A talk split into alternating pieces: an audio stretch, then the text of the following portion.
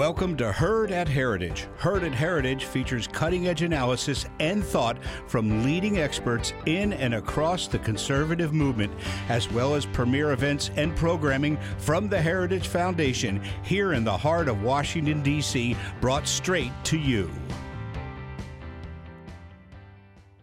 Thank you for listening to this Heritage Foundation event. Every day, the Heritage Foundation holds important events with respected and influential leaders and policy experts on today's most important issues. Our events are part of our mission to formulate and promote conservative public policies based on the principles of free enterprise, limited government, individual freedom, traditional American values, and strong national defense. We hope you enjoy the program. Thank you all very much for joining us here today at the Heritage Foundation for this lecture on U.S. counterproliferation policy. My name is Dr. Ted Bromund. I'm a Senior Research Fellow in Anglo American Relations in the Margaret Thatcher Center for Freedom at the Heritage Foundation. I also have a background in international relations and international security, which is why, along with my interest in treaties of all varieties, I take a particular interest in the, our discussion today.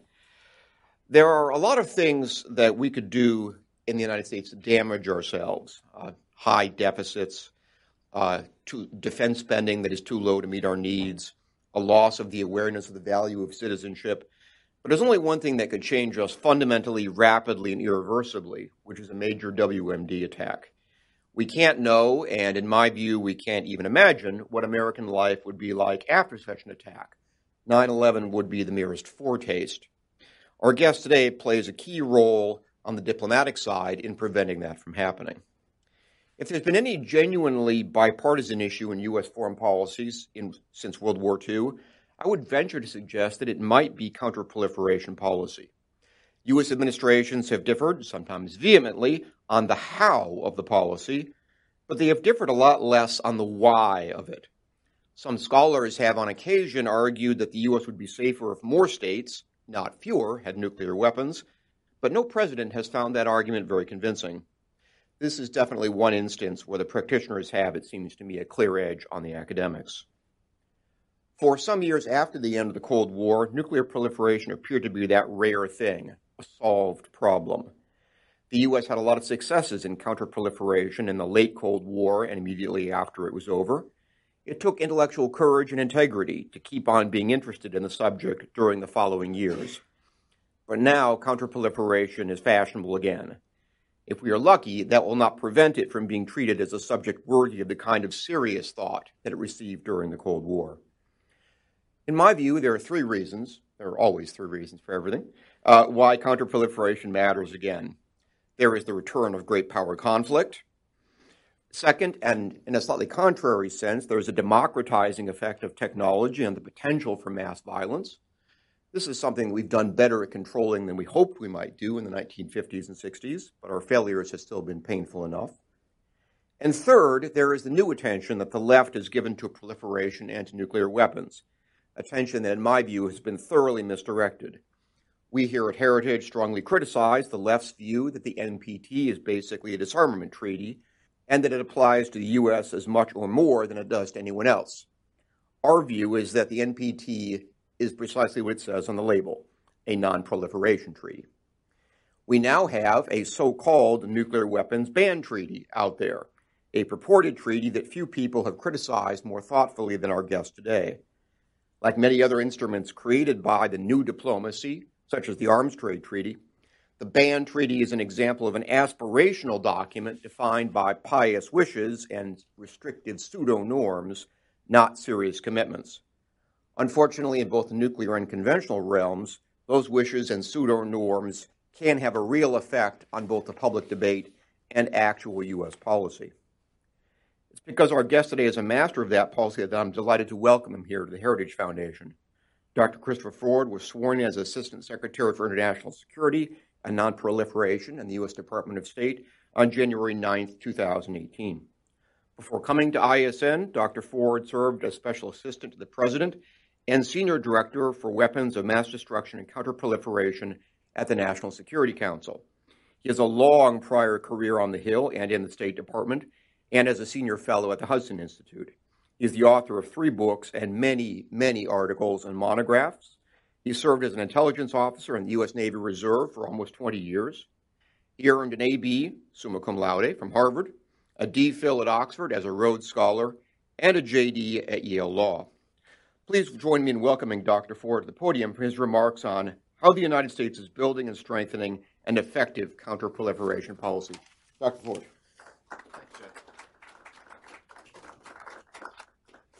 Thank you very much. It is indeed a pleasure to be here. I'm grateful for the chance to speak to you today um, about an aspect of our work at the State Department that is sometimes uh, all too unfortunately overlooked um, counterproliferation. But I should start with some definitions in the sense that I'm frequently asked what is counterproliferation and how does it differ from non-proliferation? What do these words actually mean? I'm not aware of any canonical official answer, so you can rest assured that I'm just going to make this up. Um, but, but from my perspective, where I work right now, I think of this in an informal way um, as follows. Counterproliferation is a, uh, a subcomponent, if you will, of nonproliferation policy. It's sort of the, the most proactive piece of nonproliferation. Uh, you might call it non-pro with attitude. Um, in this typology that I use, um, traditional nonproliferation work involves creating and maintaining barriers uh, to the flow of dangerous technologies into dangerous hands. Uh, dangerous state or non-state hands, I should specify, um, impeding transfer of weapons of mass destruction, delivery systems, advanced conventional weapons, and that sort of thing, uh, as well as the materials, technology, uh, and know-how uh, that help make those things possible. In traditional nonproliferation policy, we work to prevent technology and material from getting into such hands by ensuring that effective institutions, legal authorities, and practices are in place that make it easier for responsible parties to detect and prevent such activity before it occurs. Now, counterproliferation, or CP as I'll sometimes refer to it, goes a step beyond just that kind of barrier building. Uh, whereas traditional nonproliferation seeks to lock down and prevent destabilizing movement of mankind's most dangerous capabilities, counterproliferation directs itself, in a sense, against the proliferation related activities themselves. CP targets particular transfers for interdiction to ensure that they do not reach their intended destination, and it aims to disrupt and to dismantle the networks of illicit merchants, brokers, shippers, transshippers, middlemen, financiers, facilitators, um, and all that sort of stuff, um, who organize and, uh, and run such networks. In one form or another, we in the U.S. have been doing CP work for quite some time. Uh, but it really bloomed as a focus of intense effort uh, in the early 2000s, led by officials such as uh, John Bolton when he was Undersecretary of State for Arms Control and International Security, and Bob Joseph, um, first at the NSC and then also as Undersecretary. CP is, of course, a top priority for this administration as well. Now, the toolkit that we use in order to disrupt proliferation related transactions begins, as so many important steps do, with good intel. Uh, indeed, the U.S. intelligence community has done a very good job uh, of building up its capabilities to inform um, and support CP priorities. The U.S. interagency has developed effective mechanisms um, to partner with the IC, the intelligence community, to share information and to bring officials from a kaleidoscope of different departments and agencies together to work collaboratively on dynamic proliferation targets in real time. Uh, some of you may be familiar with this, and there's only so much I can talk about, but you hope I, you just have to trust me that this is in some ways one of the fantastic examples of how it is that a U.S. interagency bureaucracy can come together and do, in fact, effective things efficiently and, and proactively in real time. It's a wonderful success story, and we work with these people and in part of that process all the time. At State, uh, we are intimately involved in this CP work, and participate in the key interagency mechanisms that and the processes through which it gets done as the lead department for U.S. diplomatic and foreign policy engagement with other states, we, of course, play a, a key role in this and interdiction policy. Since the 1990s, um, we have chaired uh, four interagency working groups, for instance, that review information on proliferation related activities and that take diplomatic and other actions to stop transfers that pose proliferation risks. There are four of these working groups that I'll flag. Um, one of them is the Nuclear Interdiction Action Group, the NIAG, it works on proliferation of, or works against the proliferation of nuclear weapons related technologies. Um, there's the Missile Trade Analysis Group, the MTAG. It focuses on the proliferation of equipment that will not, shockingly, as you will learn, relate to missiles. Um, it is, there's also the SHIELD Group, which follows transactions suitable for the produ- uh, transactions of materials and technologies uh, suitable for the production of chemical and biological weapons. And then there is the Technology Transfer Working Group, uh, the generic nature of the name uh, concealing the fact that it works on conventional weapons, things that don't fall into the above categories. Um, these are important groups by which we coordinate our action, and they are extremely effective, and we're very proud of the role that we play in, in them. Once it's understood that a transaction of concern is perhaps in the works or that information is obtained uh, about global proliferation networks, the U.S. has a range of tools that we can employ to try to disrupt these activities. With diplomatic outreach, through law enforcement activity, or through other channels, um, the U.S. may engage, for example, with our foreign partners in order to enlist their help in stopping transactions en route, seizing and disposing of the items in question, arresting or expelling uh, individuals involved, or shuttering the associated commercial entities. Where there are mechanisms, additionally, under relevant UN Security Council resolutions, we can also report activities uh, to the UN uh, and seek to have entities uh, involved in them designated as sanctions violators so that other UN member states will be legally obligated to take action against those malefactors as well.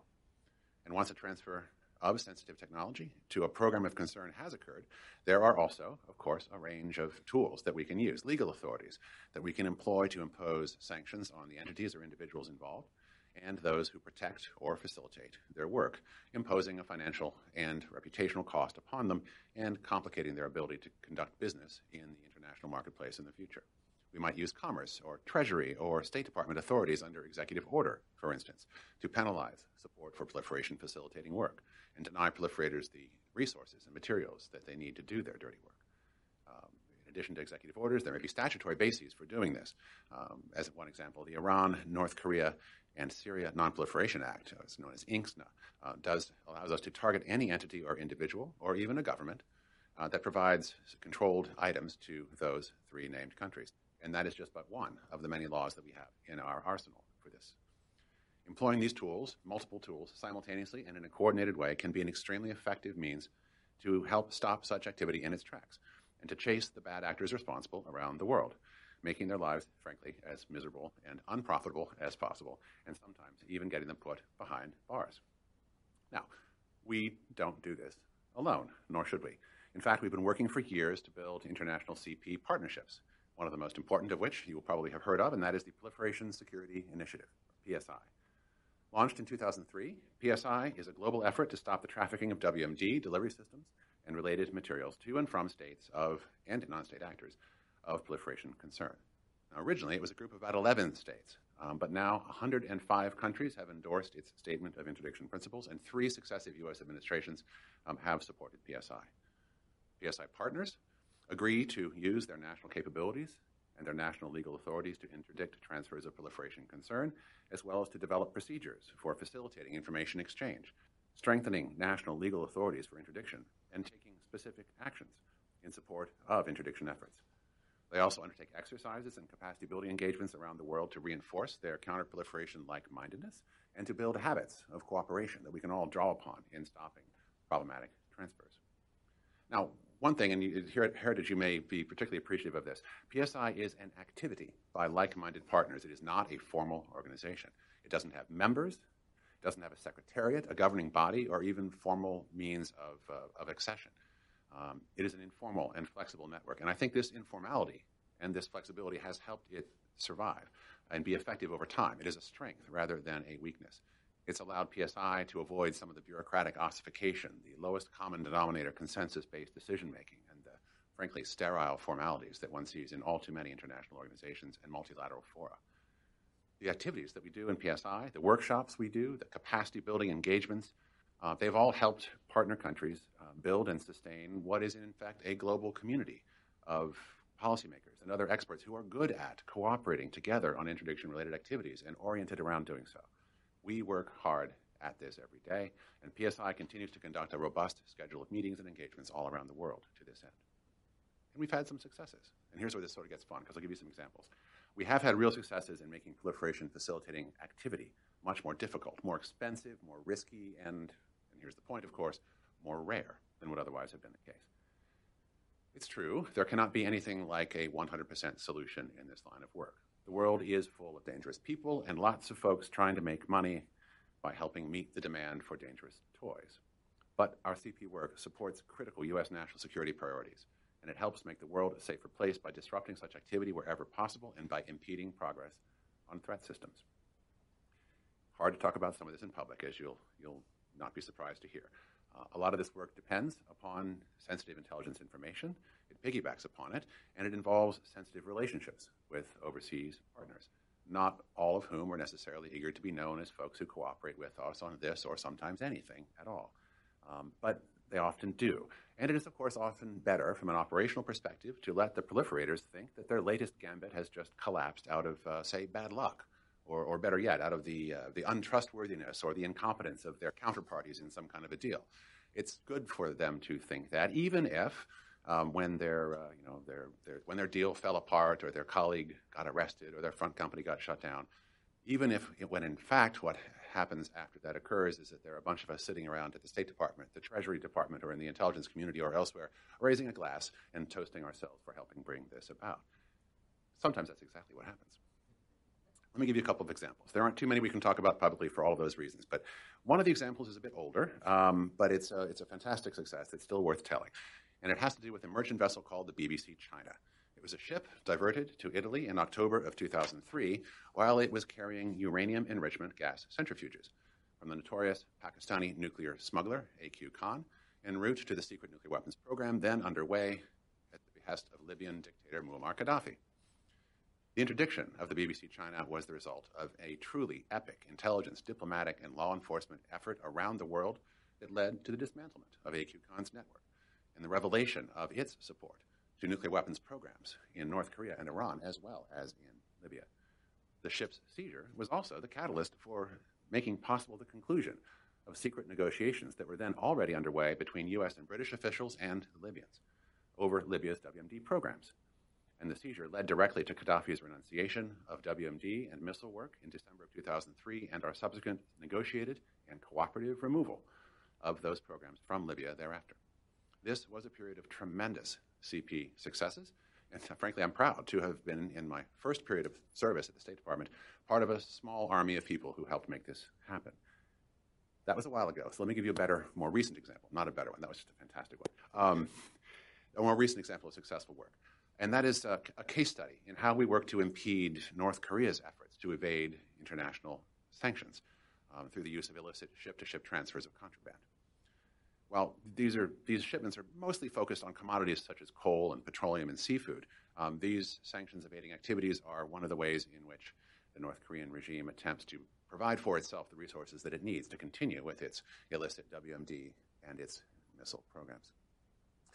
There's a ship called the Jin Hye. I don't know how to pronounce that right, but let's just assume you roll with me on this one. The Jin Hye was a Sierra Leone flagged vessel and it was photographed in December of 2017, engaged in ship to ship transfer activity with another vessel in the East China Sea.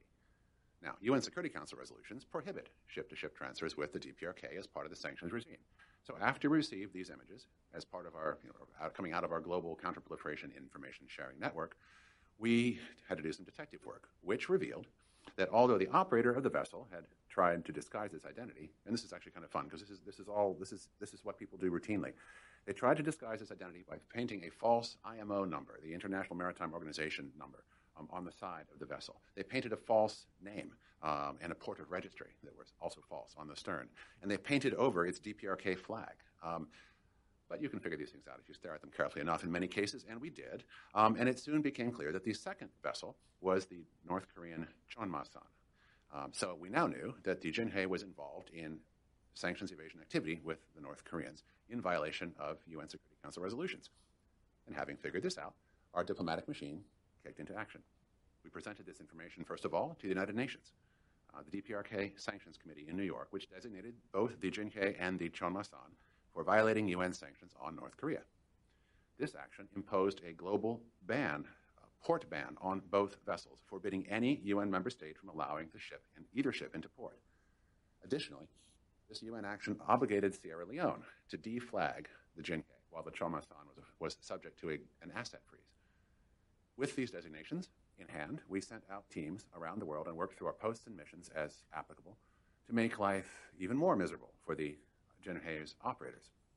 We worked with Sierra Leone to ensure that it really did revoke the flag of convenience affiliation that the vessel had enjoyed, making it officially stateless in a sense, and therefore akin to something like a pirate on the high seas. We worked with other countries to revoke the ship's official seaworthiness certification and to drop its insurance coverage that the vessel had previously enjoyed, and to close down the companies in a different jurisdiction that had operated the vessel. And we even got someone to arrest one of the operators. This, of course, dramatically constrained the vessel's ability and the operator's ability to do this kind of thing in the future or even to operate in the international maritime economy ever again. It's a fun story. There's a lot of sort of a CSI flair to it, but it's just one example. And of course, I cannot promise you that things always go so well. They don't always go so well. But this gives a taste of what we do day in and day out as we try to use our CP toolkit to protect the American people from the dangers of WMD, missile, and advanced conventional weapons proliferation. My bureau is the State Department's lead for CP, and I'm enormously proud of all the fantastic work that our ISN team does. We have some of them in the audience here today. Thank you for coming. I didn't demand that they come. Um, um, they don't get to sort of forgive me for talking about you guys in, in, in your presence here. Th- these folks don't get out into the public facing world much, as you might imagine. Um, and it's, uh, I hope it's kind of a cool opportunity, and I hope the audience will uh, not be shy about expressing their appreciation if they feel it uh, for all the cool work that you do after we finish up with this. But uh, but there are some still some very significant challenges that we, of course, still face. Let me flag a few of those. There are five that I want to talk about just quickly.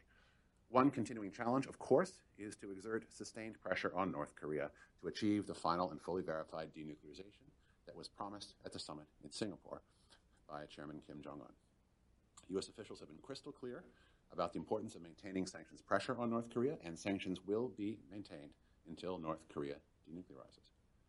We will keep working with partners around the world to do some of the things that I was describing to you today.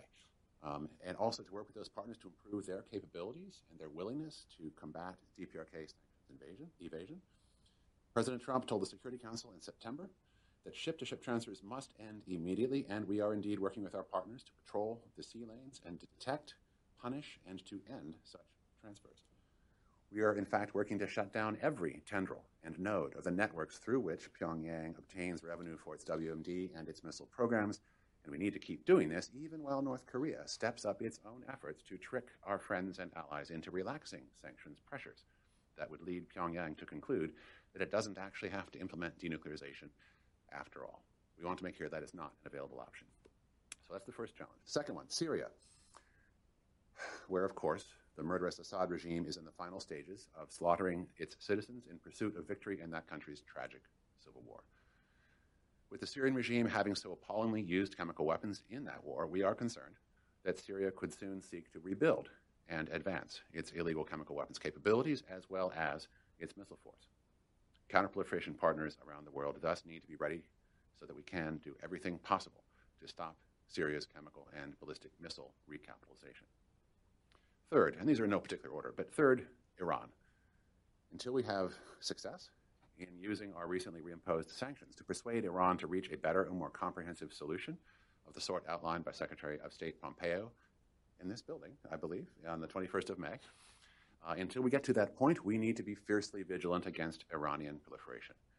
We will work tirelessly to disrupt the illicit networks through which Iran obtains technology and materials for its missile development through which it provides missile technology to others, and through which Iran may attempt to obtain dual use goods in support of a return to nuclear weapons work or in support of its illicit chemical weapons capabilities. We will also address Iran's proliferation of missiles and other advanced systems that threaten regional peace and stability. Entities and individuals that support Iran's procurement and proliferation activities need to know that this will expose them to sanctions and that we will not hesitate to penalize those who assist Iran's illicit programs.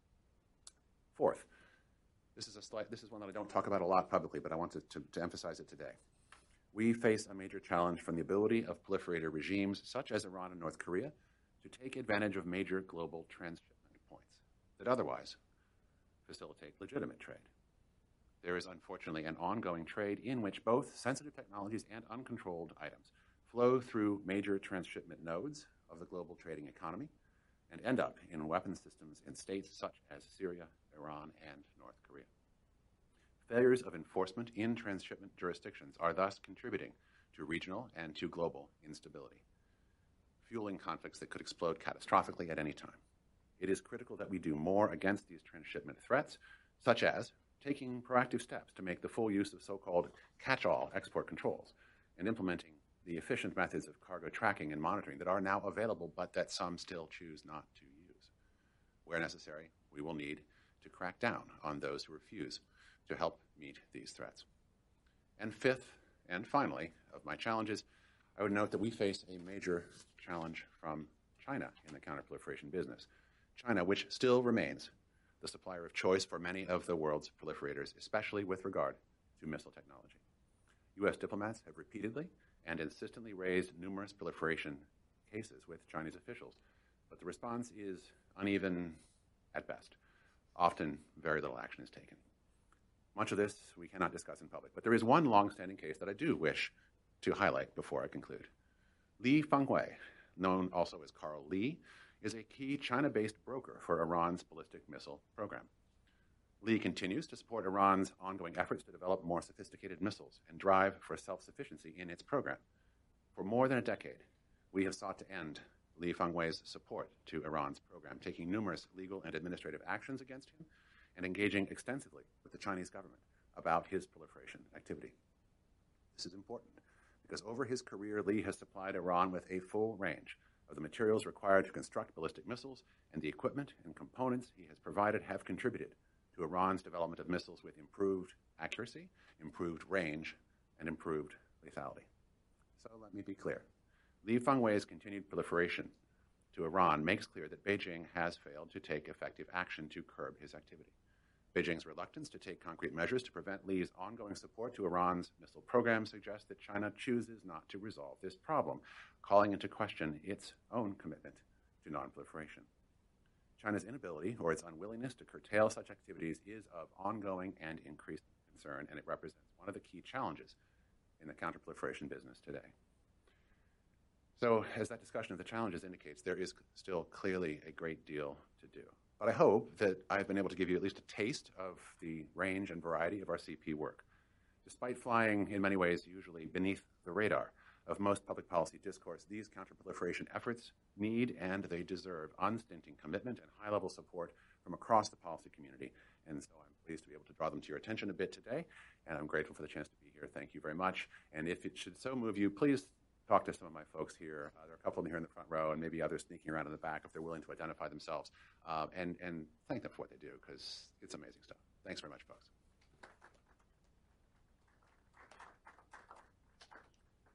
Thank you very much, Dr. Ford. Uh, Dr. Ford will take a few questions before we have to conclude. Uh, I will take the usual moderator's prerogative and, and ask the, the first one. About you know, 15, 18 years ago, uh, the emphasis on counterproliferation was largely on um, terrorist groups. I think of President Bush, second President Bush's speech at West Point in 2002, I believe it was, where he said the greatest threat to the United States arise at the intersection between radical ideologies and weapons of mass destruction. He wasn't talking about states there, he was talking about Al Qaeda. It's interesting that in your catalog of, of five key challenges, uh, non state actors don't appear at all. Is this because we've moved into a new, new era of great power competition where we're really more concerned with, well, at least powers, not great powers like North Korea? Or are we still just as concerned with the Al Qaedas of the world as President Bush was at West Point in 2002? Uh, well, we're certainly very still concerned um, with non state actor threats. Um, it's not usually the, I mean, hopefully it's not anybody, but uh, it's it's the kind of thing that I'm talking about. Things like ship-to-ship transfers and uh, elaborate proliferation networks of the sort built uh, under uh, well with the help of Li Fangwei in China, for example. Um, those things tend more to be the kind of thing that state markets help engender, right? They, the, the demand signal draws out a much more elaborate series of support uh, and, and, uh, and, and, facilitating infrastructure around the world than does usually the kind of thing you might see from an isolated terrorist camp someplace. But both are extraordinarily important. We work against both sets of threats. The CP stuff that I'm describing has been mostly directed at the sort of state rogue regime type problems, um, though not exclusively by any means. Um, we also work against the weapons of mass destruction and terrorism piece. We run a great deal of programming in that area. A lot of it has to do more with the traditional nonproliferation stuff where we're helping build capacity um, in border security, um, helping people with their training and the human capital development and uh, physical equipment and exercises that help make them better at uh, border security, screening things, screening um, you know, containers that go across sensitive areas to keep things from moving in the world. Uh, building counter nuclear smuggling expertise. A lot of that is in more of that is in the, uh, uh, the locking things down so that they don't move. But of course, if things pop up on the radar, the CP infrastructure is built not only to go after state-related transfers. It's not just about ships like the uh, the Cheon Ma San. It can be other things as well. Um, the uh, I, I, think the architecture of PSI, in fact, developed, if I recall my history, and I'm a bit fuzzy on some of these details, developed out of uh, a realization that there were challenges with respect to state to state transfers as well. Um, coming out of uh, uh an episode, I think in 2002 or so, with the uh, the Sosan and a shipment of missiles, that I believe, that went ultimately to Yemen. Um, so there's been a, a, significant focus on the state portion all along, but we're very concerned with both, and we frankly spend a great deal of time and effort and money uh, trying to fight both threats uh, across the board. We will we, we, we take them all very seriously and want to make sure that there's absolutely nothing of significance to report in the future. Our objective is to work ourselves out of business. Well, uh, let's let's hope you're successful in that.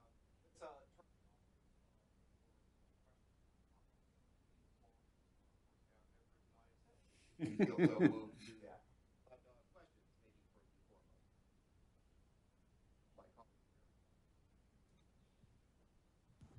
Uh, Jim Phillips here at Heritage, and I wanted to ask you, to the extent you can say anything about it, uh, it seems to me that one of the the most worrisome uh, channels for proliferation uh, is is between the two countries you mentioned, Iran and North Korea. Uh, what can you say? I mean, if, to what extent can you say anything about what exactly goes back and forth between them and how have we worked to try to interrupt or uh, disrupt these kind of uh, movements, uh, if if any? I mean, I've seen a lot on ballistic missile technology, but not so much in the open literature on nuclear technology. I'm afraid this is where I may have to be disappointing in the sense that there's very little that I can I can talk about here. I tried to come up with as many good examples of the, the type of stuff that we do, and to make sure that they were appropriately cleared so that I could actually do this and go back to work afterwards and then tomorrow morning uh, and not worry about federal marshals and things. Um, I don't have anything further on that. I'm sorry. But I can assure you that this is the sort of thing that we absolutely watch like hawks. And were we to see anything in motion, it would be an enormous concern, and every tool available to us would be certainly considered in that case. Sorry, I can't say more.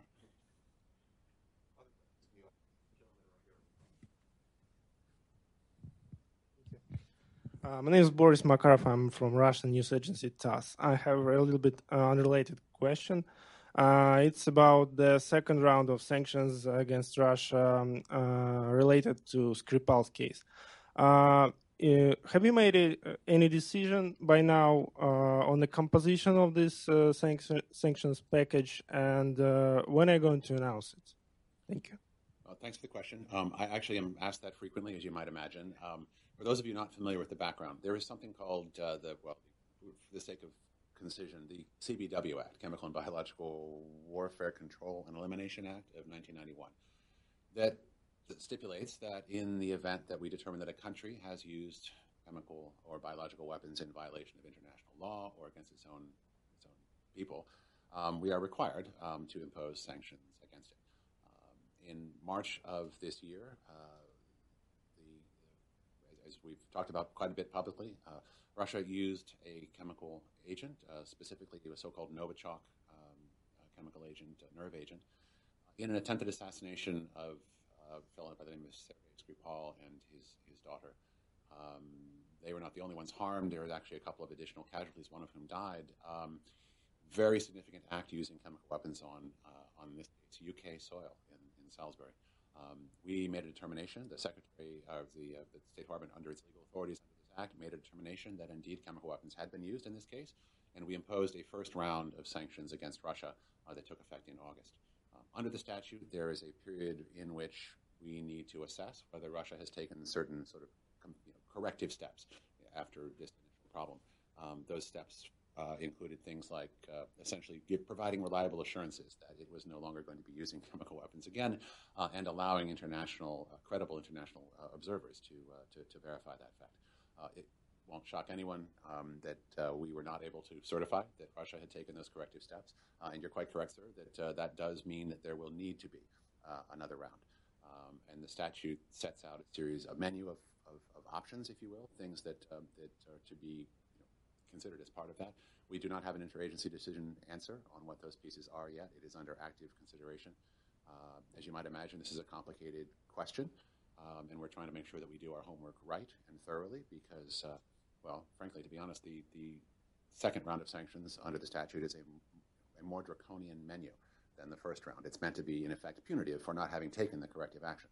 Um, and the more draconian the list of options is, the more carefully it is necessary to weigh um, the pros and cons and risks and benefits, because of course what we don't want to do is is you know, cause external externalities that we don't want. We were very careful in the first round to to have what we thought was a pretty measured answer.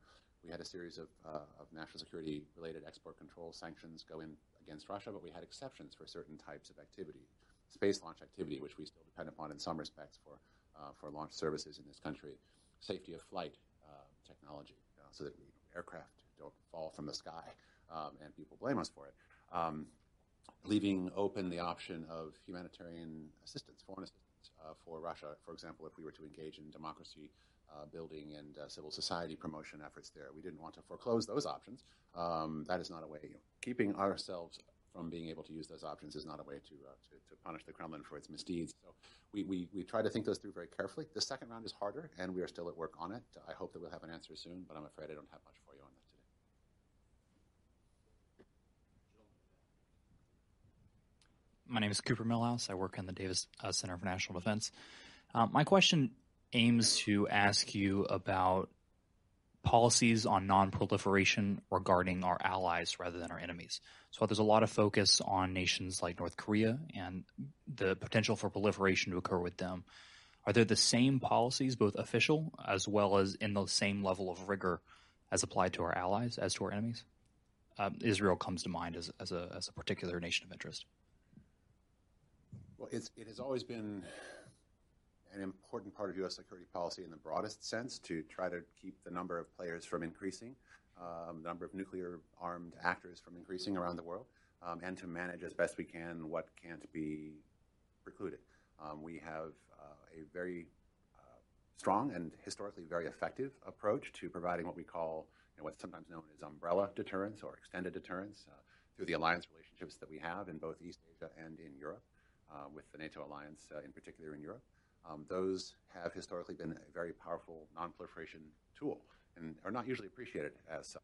Um, our alliance with NATO, for example, has, you know, and, and, our involvement in providing alliance security uh, in the NATO context has been instrumental in helping persuade a number of countries, um, some of whom are matters of record and some of whom probably aren't, um, from going down that road themselves. I mean, when considering the possibility of an indigenous weaponization program, um, it is certainly relevant to know whether a big, powerful, muscular friend has your back across the sea.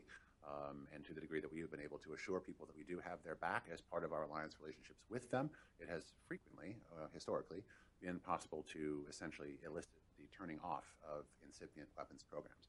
So our alliance relationships, as much as folks like the former Soviet Union and now Russia complain about those alliance relationships, um, far from being a proliferation problem, it's they've, they've been part of the global proliferation solution over the years. Um, and this is also true in East Asia, where the strength of our alliance guarantees with South Korea and with Japan have helped uh, forestall, um, so far, any serious consideration of those kinds of things there, or in perhaps one case have turned it off. Um, those are all good things. Um, so our, our, you know, our net security policy has always had a strong nonproliferation tinge, and the, incident, the, the interest of our alliance management and the reassurances that we provide to our friends and allies through these systems have always run very much in parallel with nonproliferation policy. That has been and remains true uh, in, in all contexts, and uh, we're actually quite proud of our record in that respect. Gentleman's question by asking particularly about European allies. Uh, I have a sense that support in Europe for a stand on North Korea. Has no interest for North Koreans. Uh, Iran is a slightly different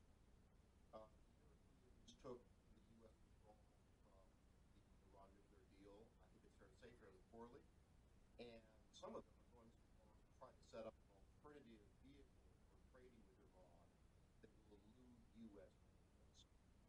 Now, it's not clear whether or not materials provided to Iran are specifically nuclear orientation, I hope they're not, but this is clearly saying, uh, or put it on a fairly serious note, uh, to what extent is the U.S. willing to take sanctions against allies, Europe in particular, that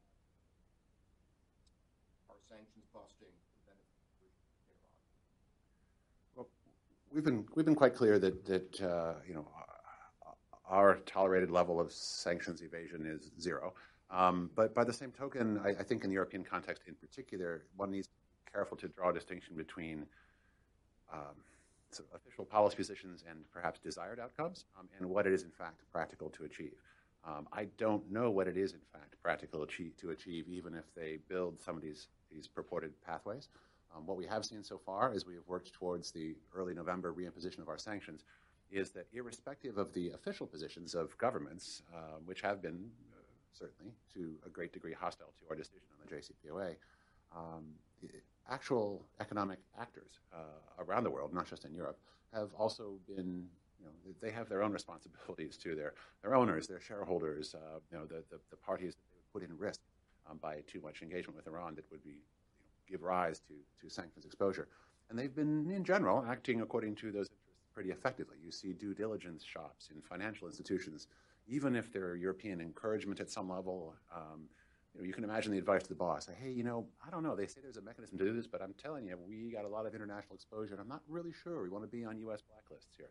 And decisions are, are you know, you even see talk of uh, de-swifting um, certain Iranian financial institutions. Uh, so we're actually having a lot of luck with um, uh, getting real-world decision-making to to conform to the imperatives of pressuring Iran towards a, a real and enduring answer to the many problems that it has created with its malign acts around the region and around the world. Um, and uh, I, am not, I, I, I, think we're actually on the, the, the very the, the, good side of that ledger uh, so far, and that uh, despite all the talk of, of alternative mechanisms, um, at least with respect to Europe in particular, we'll have to see how uh, you know Chinese engagements go with Iran and that sort of thing. There may be problems here still, um, but I think the uh, the free portions of the global economy are responding quite rationally to the uh, sanctions exposure that we are now forcing them to consider.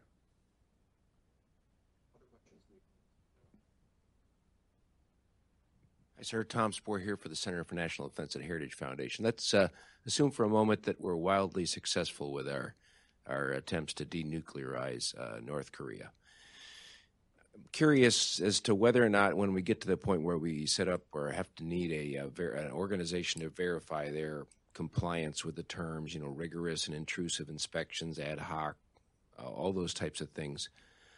Whether we would uh, be uh, happy and reliant on the IAEA, as we I think we did in the JCPOA completely to run that program, or would we, uh, having looked at that experience and other experiences, uh, prefer or uh, insist on some other or other organization, maybe the IAEA augmented with something else, or something else augmented with the IAEA, if that makes question makes sense. Sure. I mean, there's obviously a limit on what I could say at this point because the planning processes for this are still very much underway, and uh, it's not the sort of thing that we would want to sort of signal too much in advance. But what we have said publicly, um, a number of officials and uh, have made it very clear that we do envision a very important role for the IAEA um, in verifying uh, North Korea's compliance with denuclearization. Um, there is a distinction between verifying and actually doing the doing. The IA is not a dismantlement organization. Um, it's not equipped or for that. It's not its mandate. It has no desire to do that sort of thing and doesn't have the resourcing to do it anyway. So there would presumably need to be a separate process for, for getting out what need to be, needs to be gotten out. Um, the IA clearly would have a role in verifying um, that it had in fact been done and providing the kind of international uh, imprimatur to the process that we were very successful in, in working with them to achieve in Libya, for example, on a very much smaller scale. Um, but the details are still uh, still you know they're either not known or they're not something about which I can talk, and I can't parse between those for present purposes. So. Um, under active consideration, and we are firmly uh, aware and fixed upon the importance of making sure that uh, uh, that this process is not just done but verified. The phrasing of final and fully verified denuclearization is no coincidence. Uh, it is, uh, you know, that is that is precisely the objective, and we hope uh, to do everything we can to incentivize the North Koreans to agree to implement all of that as swiftly as possible. And when they do, they will get to have that, that bright sanctions-free light at the end of the tunnel will, will finally come true for them. But until then, no way.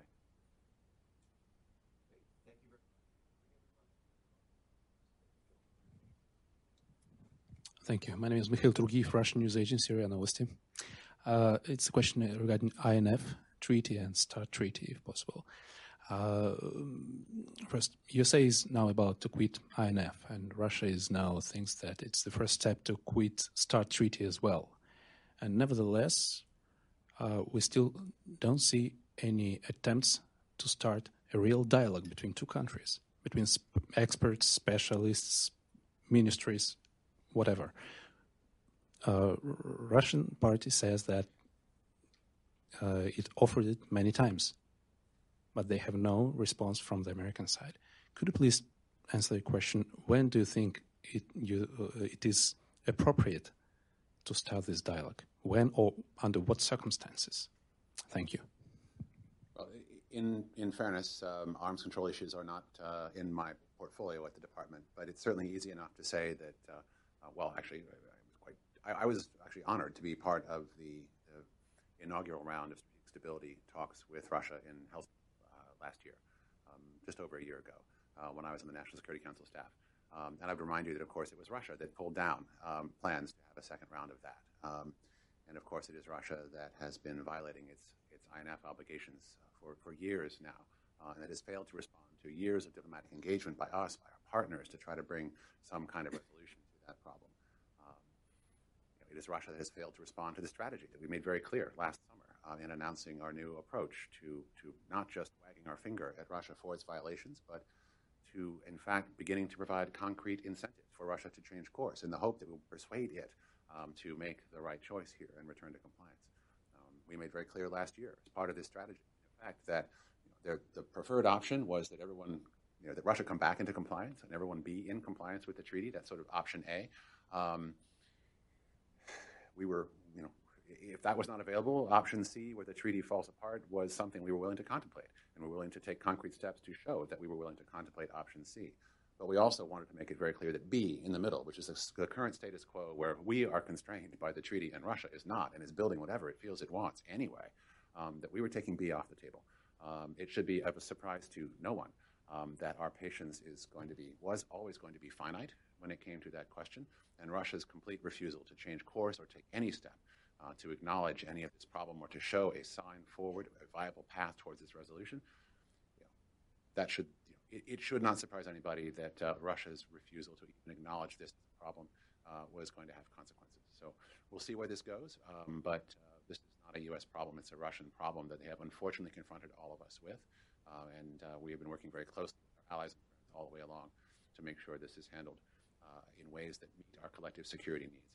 And that was something that Russia wanted to make it impossible for us to do, and like I say, we've taken that off the table.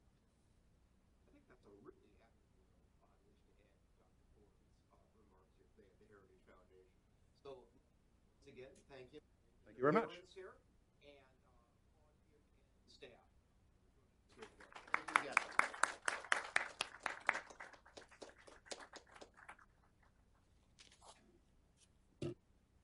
Very nice. Pleasure. Sure. Thanks for having me. No, absolutely. Thanks for coming.